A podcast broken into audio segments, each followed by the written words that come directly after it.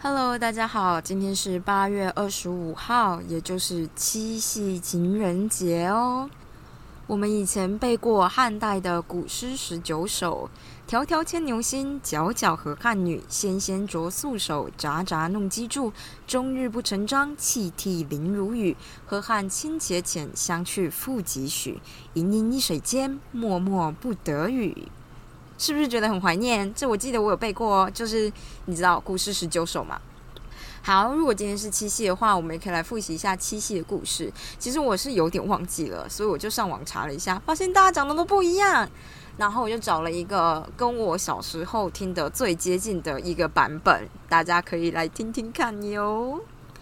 在民间传说里面呢，织女就是我们的女主角，她是天帝的孙女，也就是王母娘娘的外孙女。她平常的工作呢，就是在天上纺织，织出来的东西呢，就是天空中的云彩。那其实我记得没错的话呢，天上呢是有一群仙女负责织哦。就是所有的云彩，每个人可能负责不同的时段吧。但织女织出来的颜色呢，是最漂亮的，所以她织出来的晚霞也是最美丽的，所以她最受王母娘娘的宠爱。那我们的男主角牛郎呢，他是一个普通的人类，他从小失去父母，不过他还有个哥哥。但是自从哥哥娶了嫂嫂之后呢，嫂嫂就觉得为什么要带一个拖油瓶呢？所以在牛郎成年之后呢，哥哥跟嫂嫂就把他赶出家里面了。他们就说山上有块地，还有一头老牛，所以你就带着老牛去山上耕地，自给自足吧。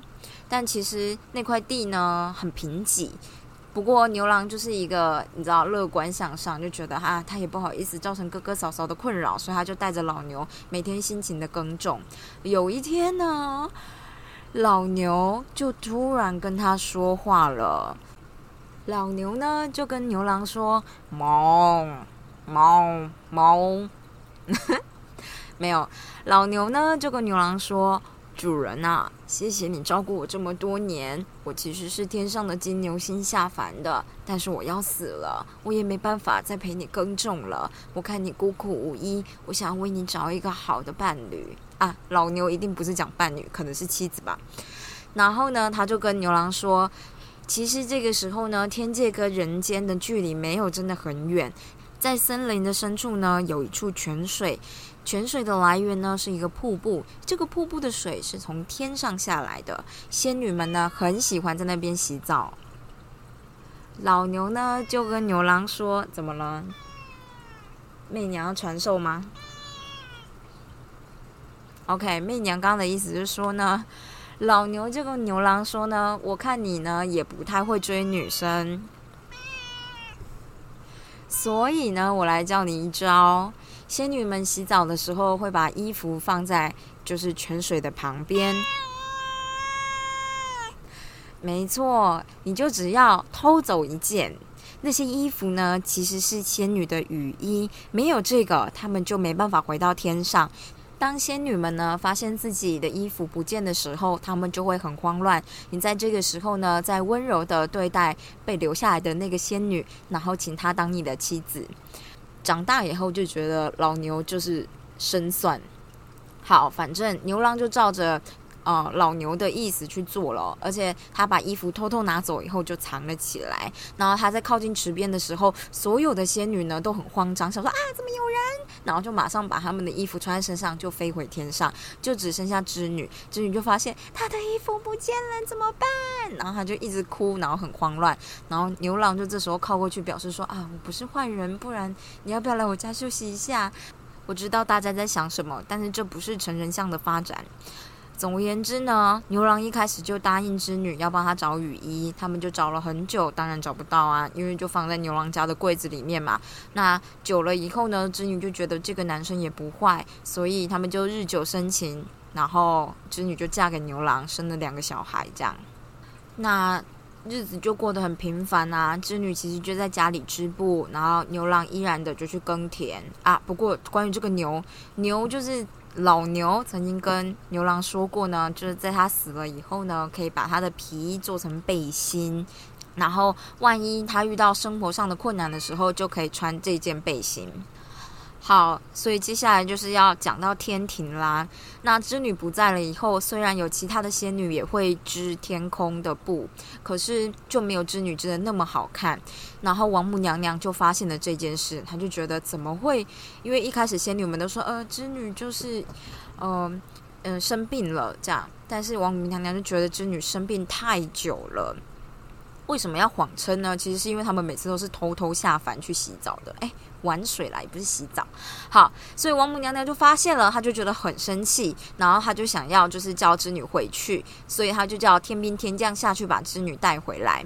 可是牛郎呢，就看着织女被带走飞上天，他就想说怎么办？我要怎么办？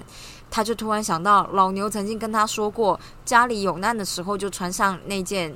老牛的皮做成的背心，所以他就挑着扁担，然后一边一个孩子，就是一个儿子一个女儿，穿着就是牛皮的衣服，然后就真的飞上了天。飞上天了以后呢，其实他们也快要追到织女，结果王母娘娘发现这件事就超级生气。王母娘娘发现牛郎快要追上织女的时候，就突然拔下头上的金钗，然后就往天空这样一画，就画成一条。天河，这个天河其实就是银河。那牛郎织女呢，就只好隔着河相望，他们没有办法过河，然后他们就一直哭，一直哭，一直哭，一直哭，这样，最后呢，就感动了上帝，上帝就答应他们说啊，那你们就在每年的七月七号的时候呢，我用喜鹊帮你们搭一个桥，你们只能在桥的正中间相会，然后这就是七夕的牛郎织女的故事。现在想起来，如果这个故事的走向是织女最后发现牛郎其实偷了她的雨衣，牛郎就是那个偷雨衣害她回不去的人的话呢，是不是会变成热血八点档呢？就是那种充满爱，但是又很恨，但是又没办法，莫可奈何，还有长辈的你知道压力，王母娘娘，还有天地各种压力，还有他的小孩，两个小孩怎么办呢？这样啊，这也。不是很重要啦，重点是我们应该要来念土记了。好的，那不免俗来倒数一下，今天是八月二十五号，所以剩下八十八天，很像八八节，但八八节已经过了，而且今天是七夕，农历七月七号，没有什么关系。今天的第一题呢，是拿来处理一百零六年水季的大地工程第三题，它是关于山轴，也就是土壤的剪力强度。第一个小题呢，它就说绘图说明三轴是设备及试体之剖面图。我觉得这个真的很贱哎！我那时候看了一下，如果你是要看三轴试验的话，你就会跟直剪试验做比较嘛。然后三轴试验的第一个缺点就是设备复杂，设备都已经复杂。了还要画，真的很鸡掰耶！啊，关于直剪跟三轴，直剪通常比较拿来适合做沙土，然后三轴的话比较适合拿来做粘土啦。唉，总而言之，我今天稍微看了一下，认真的看了一下，也没有稍微啦，我就是认真的稍微回忆了一下，然后我就突然之间意识到，土壤的简历强度这一个 chapter 这个章节其实还蛮重要的。它大概考古题两年就会出一次，所以应该要找时间认真的把它就是从头看过一遍，再来做题目。这样子，所有关于包络线、土壤的沙土、粘土的简历破坏、三维的那种 CU test 题目，全部都可以做。这样，那我决定就排在礼拜五。所以今天我们就把这题跳过吧。话说我刚刚就认真焦虑了起来，就觉得。天呐，大地工程的东西真的是忘了差不多诶，看来真的要花时间从头念。但是我没有时间呐，然后就想到，也不是真的没有时间，我们其实应该要稳定一下情绪，不要那么恐慌，这样书才念得下去。